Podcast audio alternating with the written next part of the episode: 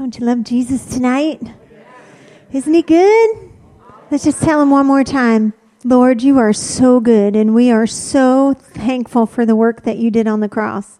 We would not be here had it not been for your blood. I would be a mess somewhere off in a corner, but you rescued me, renewed me, restored me, set my feet on a rock, and here I stand. Father, we just love you. We're so thankful. Now we just ask that you would use my mouth tonight to speak your word, minister life, open our eyes, open our ears to hear and receive everything you're saying tonight. In Jesus' name, amen.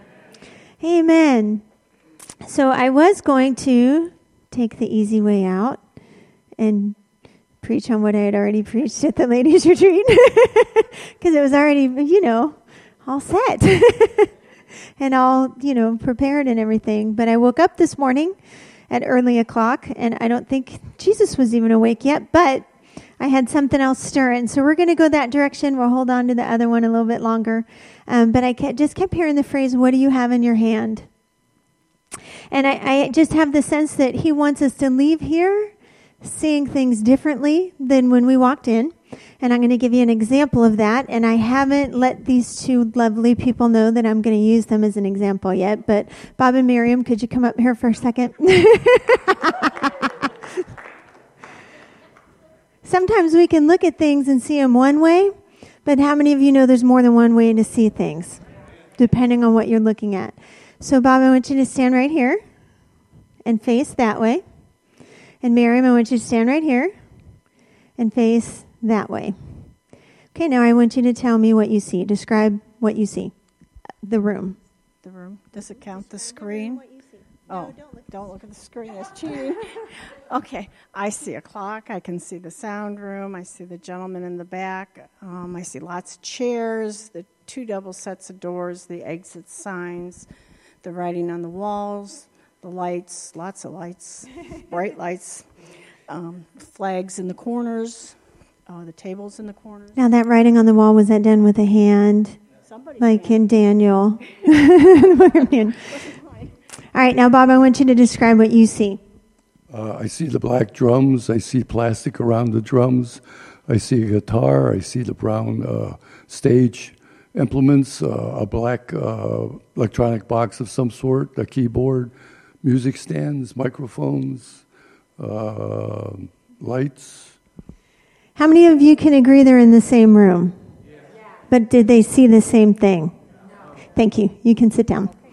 So we're going to be looking at some things we may have looked at. Didn't they do a great job? Good man.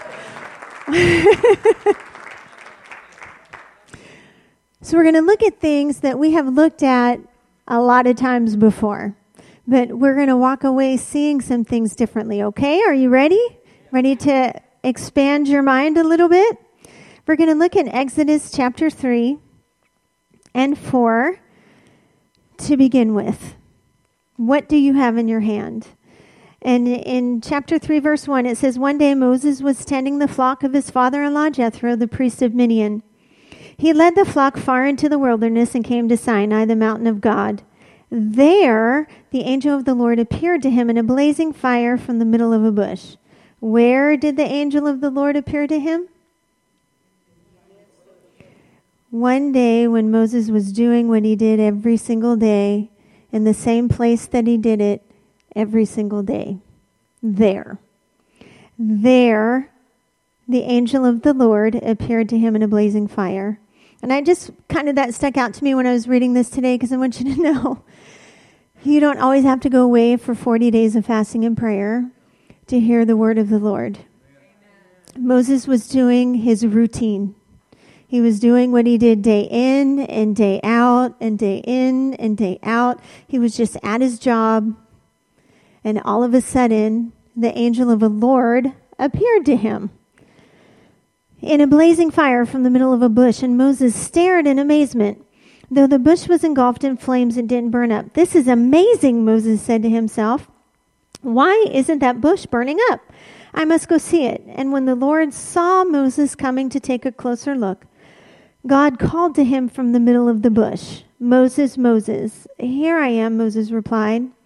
"Do not come any closer," the Lord warned. "Take off your sandals, for you are standing on holy ground.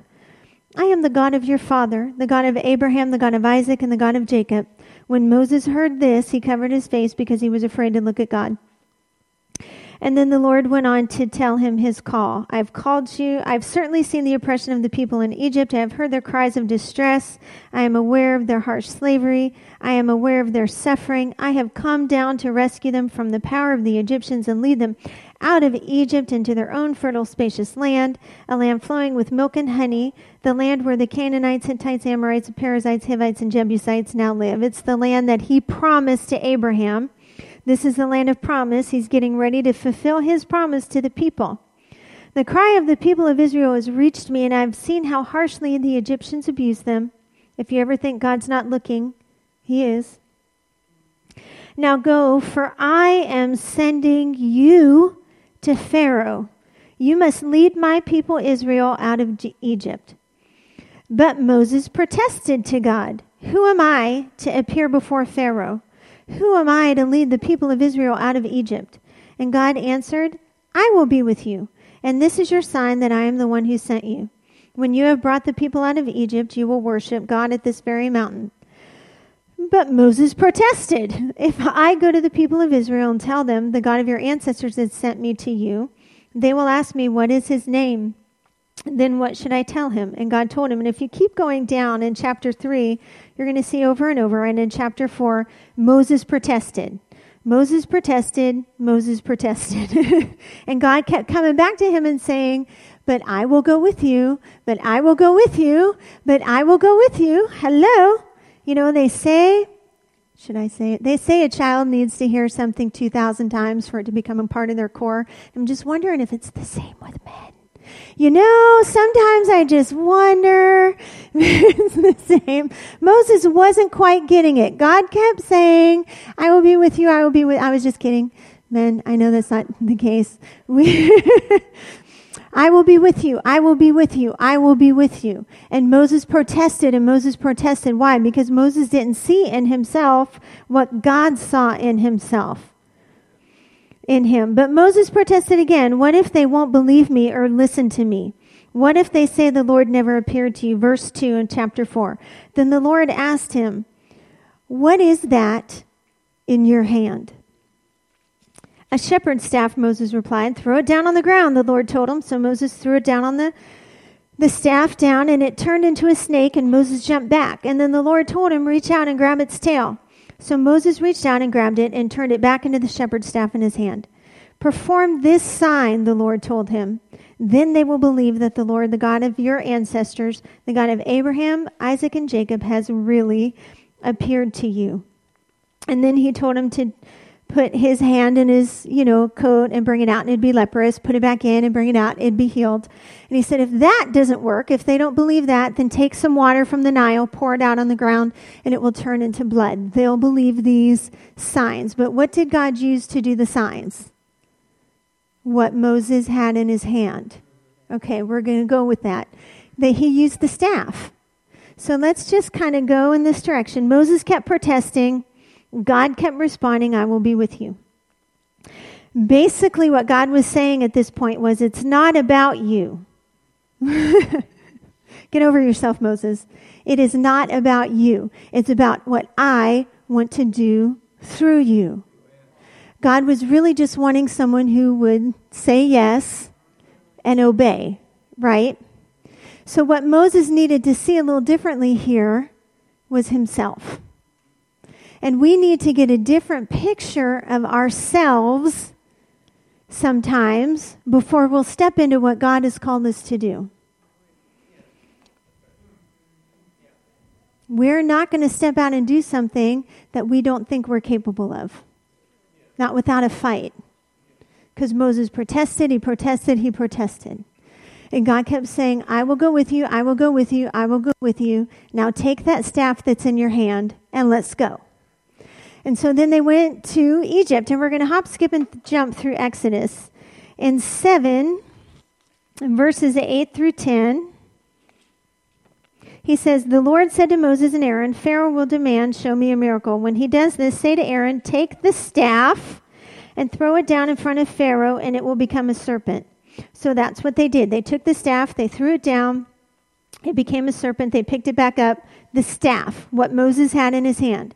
seven fourteen through twenty-one says, Then the Lord said to Moses, Pharaoh's heart is stubborn, and he still refuses to let the people go.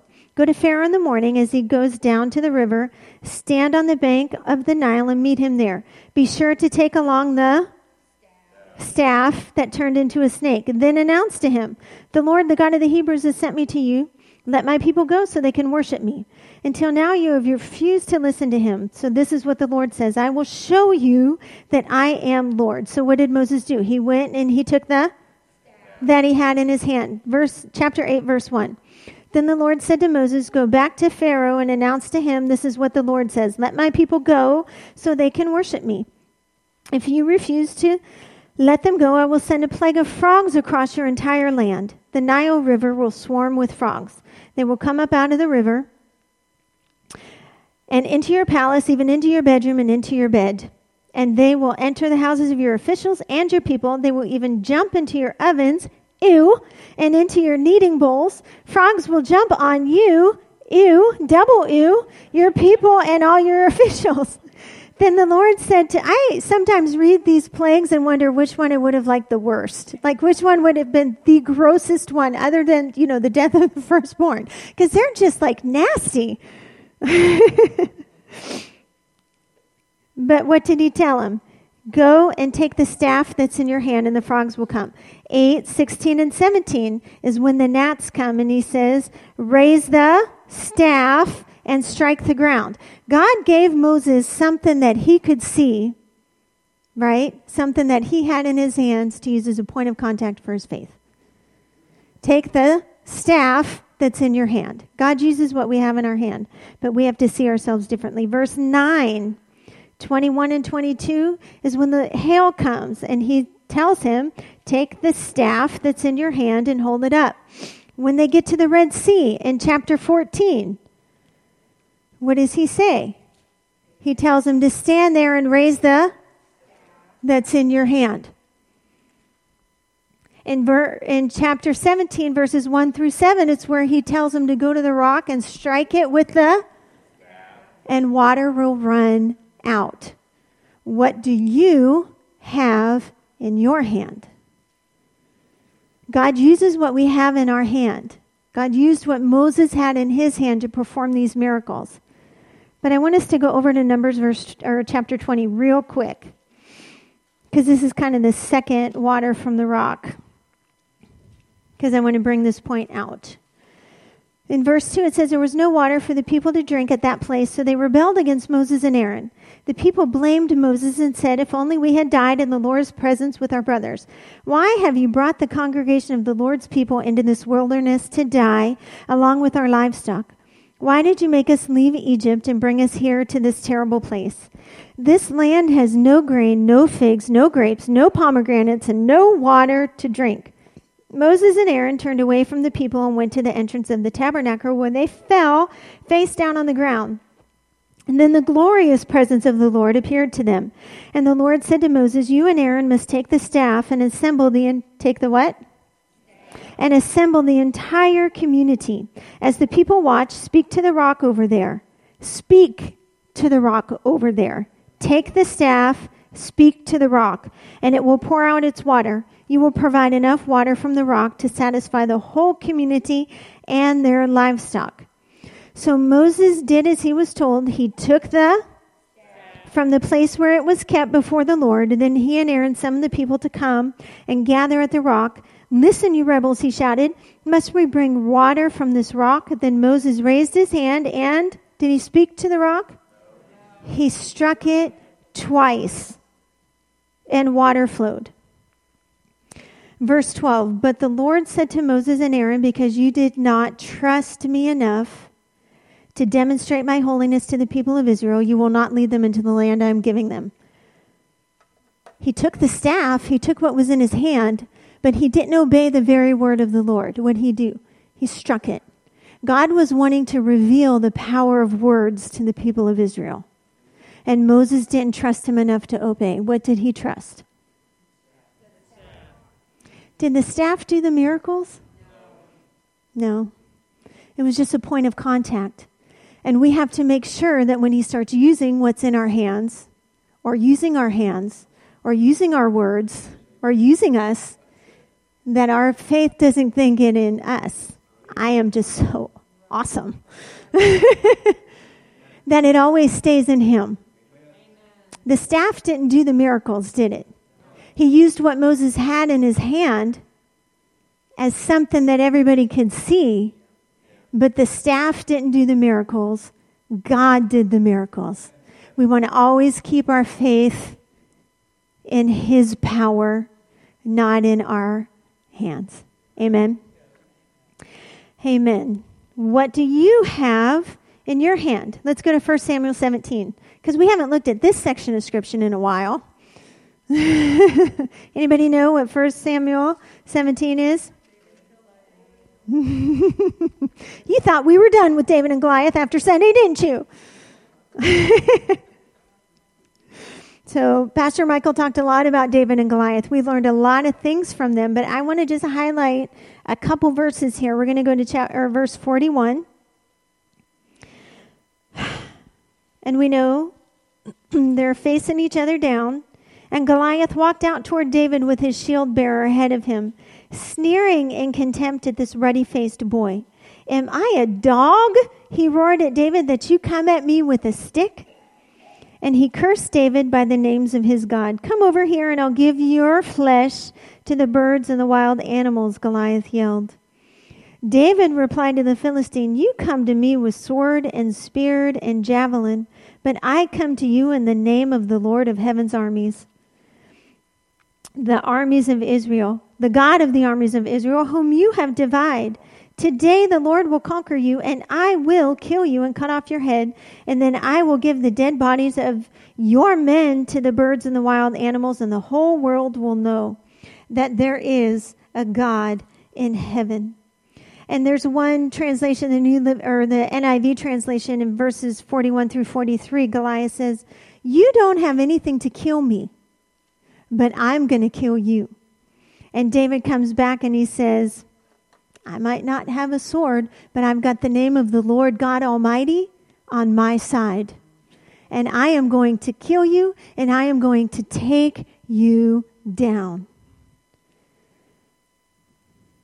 God wasn't interested in what David didn't have. Goliath was. Goliath was so focused on what David didn't have. You don't have a sword. You have nothing to kill me with.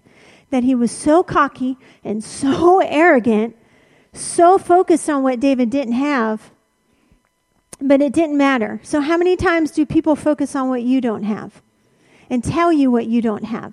And you can't, and you don't, and you can't, and you can't do this, and you can't do that, and don't do that. Don't you follow that. That word of God, oh, I don't know about that. It doesn't matter what people say you can't. It doesn't matter what people see you don't have. What we need to know is that the God of the armies of Israel is on our side. And it doesn't matter what we don't have right this second. When I need it, I'll have it. And when David needed it, he had it. Do you think a stone had the power to kill that giant? But did God direct the stone, cause him to fall, and then David used his very own sword to cut his head off? Did God provide David with what he needed to kill him when he needed it? Did it matter that David didn't have it before he needed it? How many of us want to have it before we need it? Just because it feels a lot safer and more comfortable that way. But trust me when I tell you, if you step out in faith on the name of the Lord, when you need it, you're going to have it. So we need to look at what we don't have a little differently. It's not that we won't have it. It's just that we don't have it yet. Yet's a crucial word there. So it doesn't matter what we don't have. We're going to look at that a little bit more. First Kings seventeen. I love the word. Do you, is it encouraging? Yes. The word encourages and gives life and hope. First Kings seventeen, in verses one through seven, they're in a famine. Remember, Elisha said, it's not going to rain till I say it's going to rain. And so they're in this famine, and God sends them to the brook, and he commands the ravens to feed him. And so the ravens bring him food, and he drinks out of the brook until it dries up. And in verse eight, it says, and the Lord said to Elijah, go and live in, in the village of Zarephath near the city of Sidon. I have commanded a widow there to feed you. Same verbiage. He told him in the first part of the book, I've commanded the ravens to feed you, and guess what they did?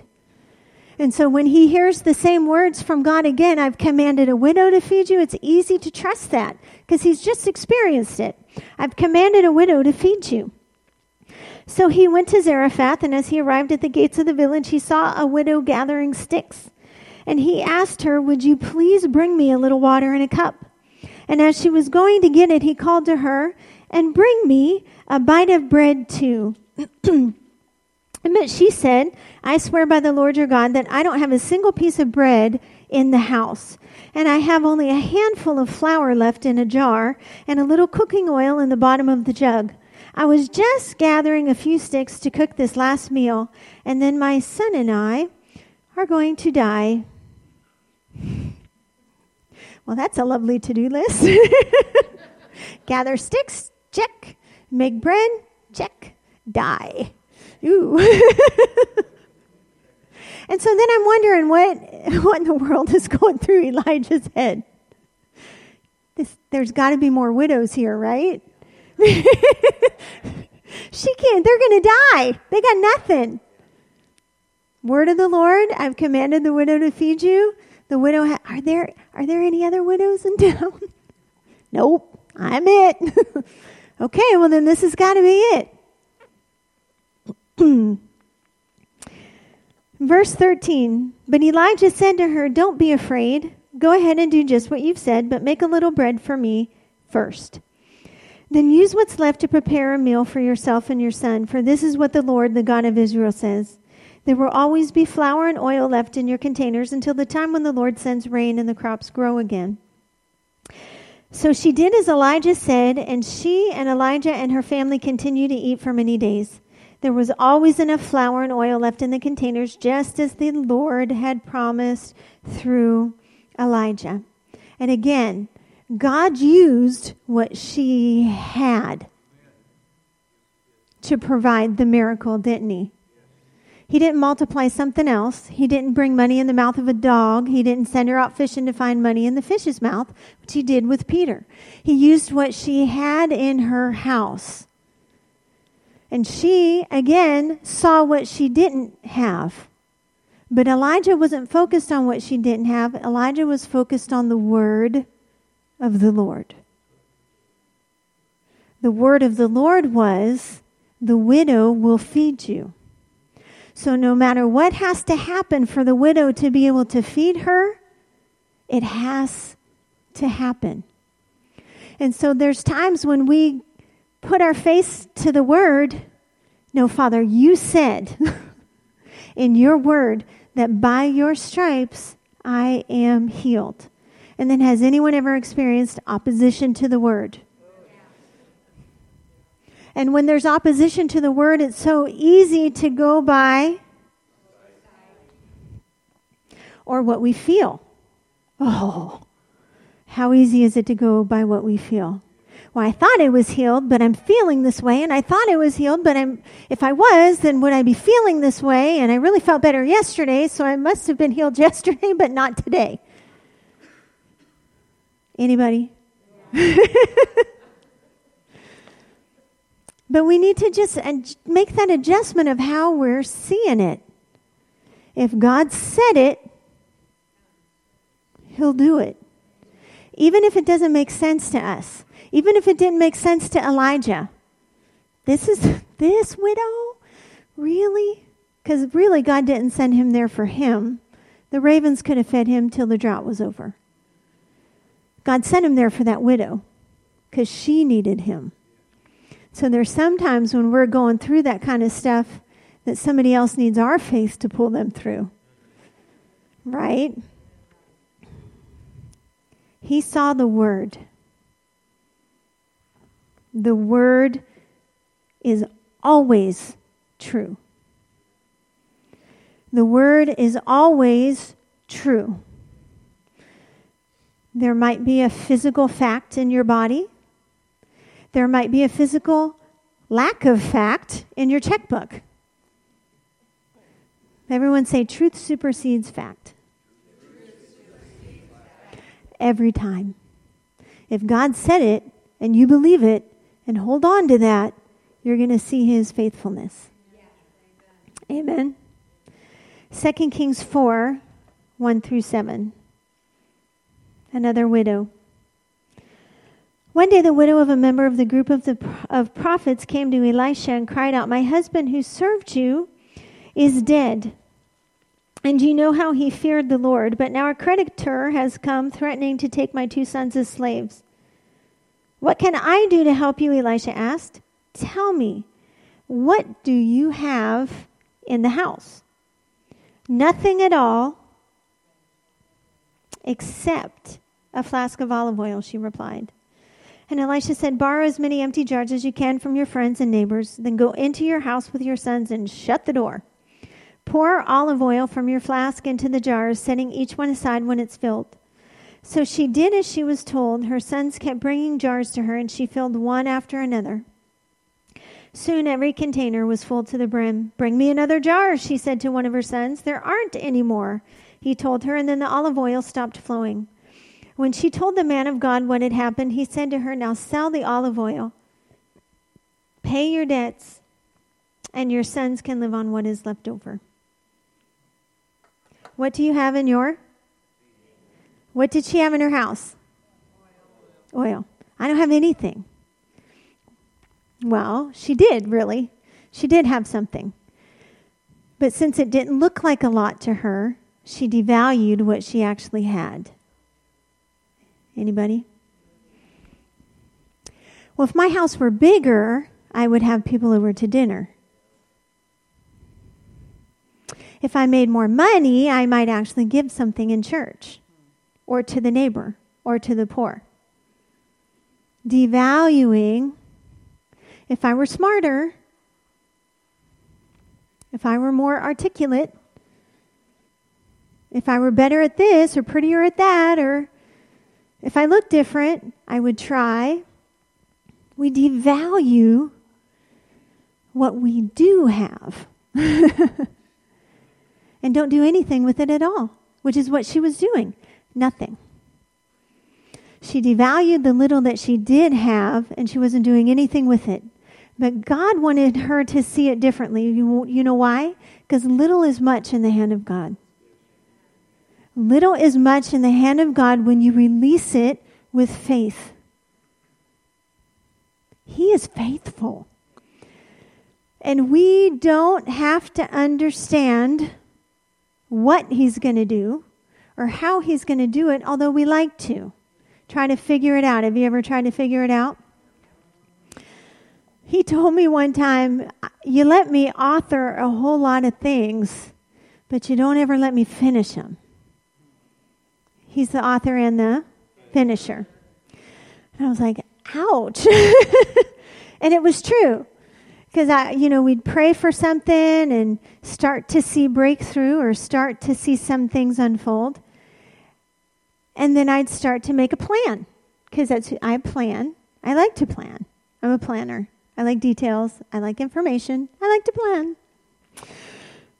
So I would take the tiny breakthrough sunshine, little light at the end of the tunnel that I would start to see, and make a whole plan. We're going to do this and this and this, and then after this much time, and this happens, and that'll happen, and then everything will be perfect. Done. Breakthrough over. And then, like, that whole door just, like, collapses. I don't understand. You were, you provided this direction. It's like I wanted to provide so much more than just one little step. But if I would have figured it out and made my plan, and my plan would have worked, then who would have got the glory? So he would shut the door on all my little plans. and it never worked out the way that I thought it was going to work out. I'm sure when she went to Elisha, she didn't think he was going to tell her to go borrow as many jars as she could from her neighbor, shut herself in her house, and start to pour her tiny little bit of oil that she had left that wasn't even enough to mention until the very end. That was probably not on her to-do list. It was probably not in her planning book. But it was in God's. And it's so easy to hold on to our understanding. It's so easy to hold on to our reasoning. But when we do, we're going to miss the miracle. We need to let go of our reasoning. Not our common sense. Not our wisdom. You can mix common sense and wisdom with faith. You know that, right? We're good there. Okay. But to have to figure it out and to understand what God's going to do, we don't want to do that. We don't want to devalue what we do have. We want to go to Him and say, all right, God, this is what I do have. What can I do with it? What can you do with it? Let me see what you're going to do. Because remember, the power wasn't in the staff. Power wasn't in the jars or the oil or the flour or the stone. It's in Him. Amen. Matthew fourteen. God is so cool. He is so cool. The more that I read the miracles and study the miracles and feed on the miracles, the hungrier I get to see what He's going to do now. Because He said greater things. Greater things. My goodness, we haven't even seen these things yet. And greater things? I cannot wait to see what He's going to do. Amen. We limit Him so much by our understanding. Oh, let's t- see, this is it, ladies. Let's take the limits off. See, I should have probably gone that. Oh, they can mix together. Okay, maybe next week. We need to take the limits off of what we think He can do. Because we're not going to ask if we limit ourselves up here. We contain our asking in our understanding. And we need to not do that at all. At all. Mm, God is big. And He can do so much more than we can even imagine. I mean, He split the Red Sea. My goodness. And they walked over on dry ground. It wasn't muddy. There wasn't a little layer of water left on it. The whole sea parted and it was dry as if it was in a drought. And millions of people crossed it. And then Pharaoh tried to cross it, and just when they all got in the water, because they thought, if they can do it, I can do it.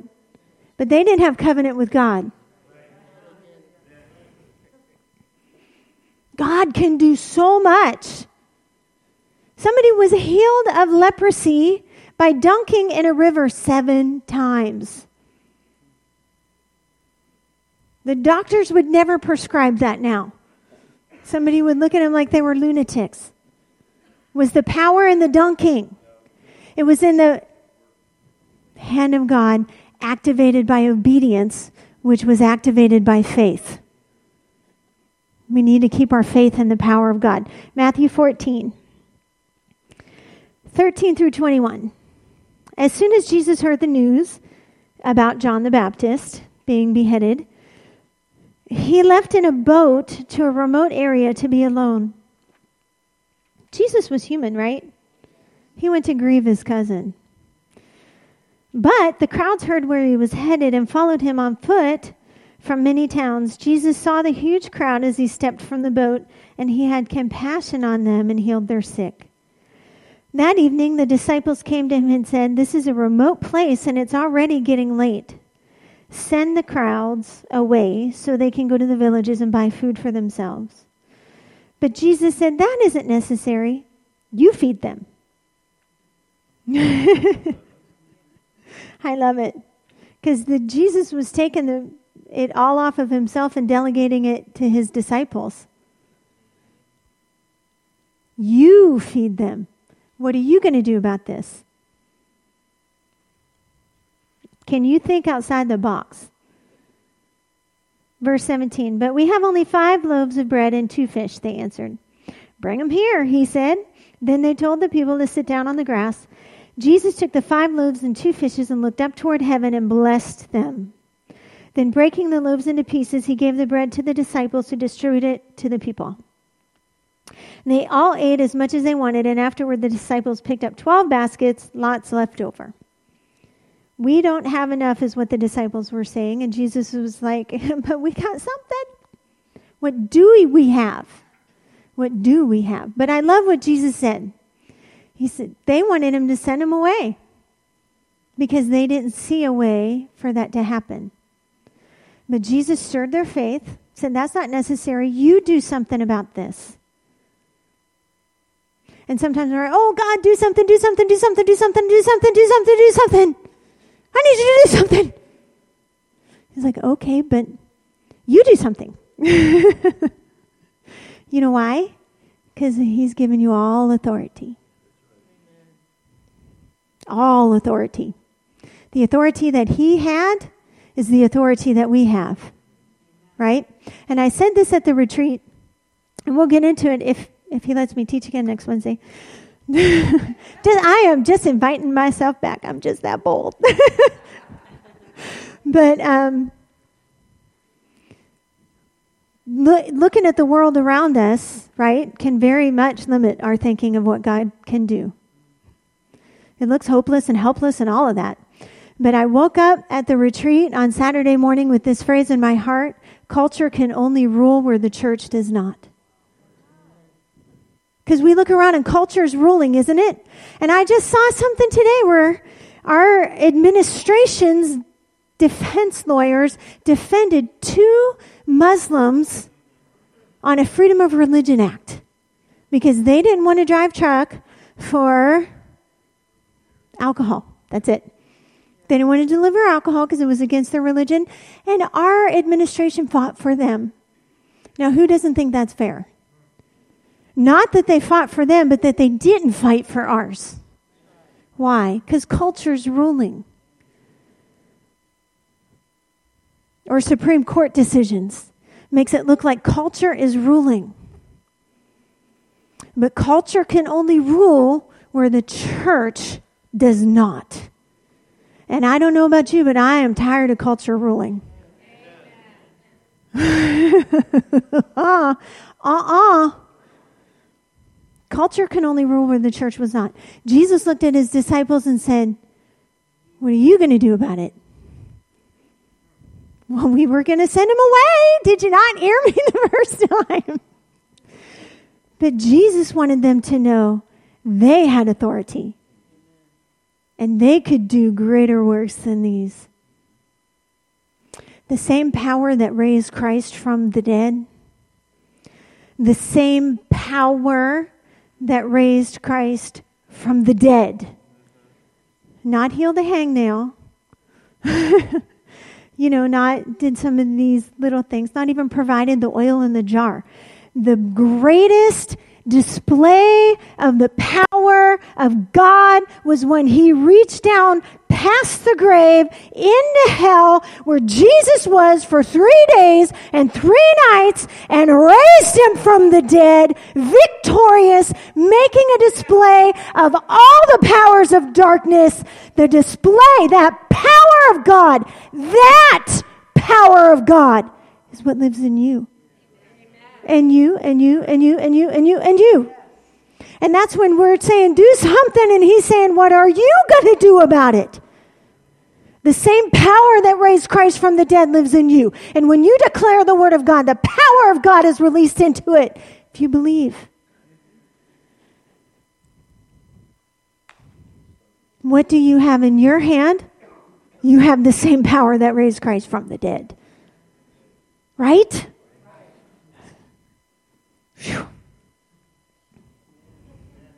Man, Is anybody else excited about the power of God on the inside? We live too low. We live way too low.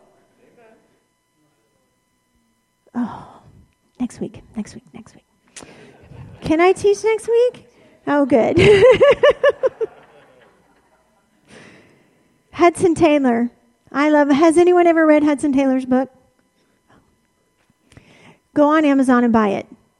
I'm just saying, go on Amazon and buy it. It's a great investment into your soul. He was the founder of China Inland Mission back in the eighteen hundreds something. And um, the first faith-based missionary. In that day, the society sent you out and provided all your needs. You didn't have to use your faith. Except for he didn't like the way that those societies operated because they operated in debt. And he was against it, so he started his own. And so it grew to be how many hundreds of missionaries that he provided for. And the, the premise was, we're going on faith. If God can't provide, then we can't go. But God always provided. And so they were coming up on these bills being due. It would be like the equivalent of needing one thousand dollars and having five. And so his uh, co-worker that was walking with him that day, they had just gone to the post office or something, and, and nothing came in the mail, which was how it always came, right? Came in the mail. And he goes, what are you going to do? You don't have enough. You only have five dollars and you need a thousand. What are you going to do? You don't have enough. And he goes, well, what are you talking about? Hudson Taylor said, I don't understand. I have five dollars and all the promises of God. I have more than enough. But you have to see it. You have to see it a little differently. We need to stop seeing what we don't have and start imagining what he can do with what we do have. What do you have in your hand? What do you have in your hand? He is so faithful.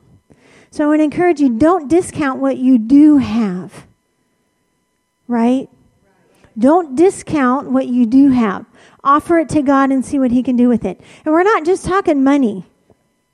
We're talking our time, our talents, our treasure, our tongue. All that I am belongs to you. I might not find myself valuable, but you see something of value in me, like he did Moses. We need to see ourselves the way that God sees us. We need to see that little is much in the hand of God. We need to see that the same power that raised Christ lives on the inside of us, and he wants to use it to change the world that we live in. Because when we're ruling, culture can't. He's faithful. It's not what you have. If I only had more of this, if I only had more of that. It's not what you have. It's about what you do with what you have. That makes a difference. So are, are you ready to see stuff different? Are you going to go home and look at your cupboards different? Look at your checkbook different? Look at anything different? Are y'all here tonight? Let's look at it different. Are you going to look at the power of God on the inside of you different instead of saying, I can't? Saying, I can do all things through Christ who strengthens me. We're going to live higher. Live higher. Who else do you think he's going to do the miracles through? He's getting ready to pour out of his Spirit on all flesh. Can he sovereignly perform miracles? Absolutely. But the majority of the time, is he going to use us to do it? Absolutely. And he's looking for people who are going to take him at his word. He doesn't need the most amazing vessel that's out there.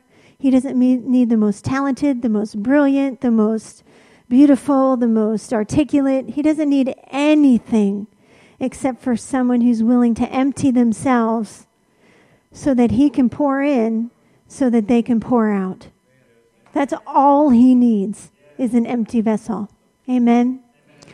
Father, I did the best with what you put in my heart that I could do. Now I pray that you would continue to break this bread to our hearts as we leave, as we go home, as we lay down tonight, as we get up in the morning. Stir our hearts to see ourselves, our lives, what we have differently. Show us what we can do with what you've given us, Father. In Jesus' name. He's faithful. Don't discount. Please don't discount anything. You know, the Apostle Paul was just writing letters. He wasn't writing the New Testament when he wrote Ephesians, Philippians, Colossians, Corinthians, Romans. He wasn't thinking, this is going in the canon. This is going to be canonized and part of the New Testament. That was not even a dream in his head or a thought in his mind. He wrote letters to the churches that he loved. And look what blessing that was. So even if you sit down tomorrow and write somebody an encouraging letter, that's what you have in your hand. Do it. Don't back away from it. Do it. Amen. Amen. Well, God is good. You're dismissed. Have a great night.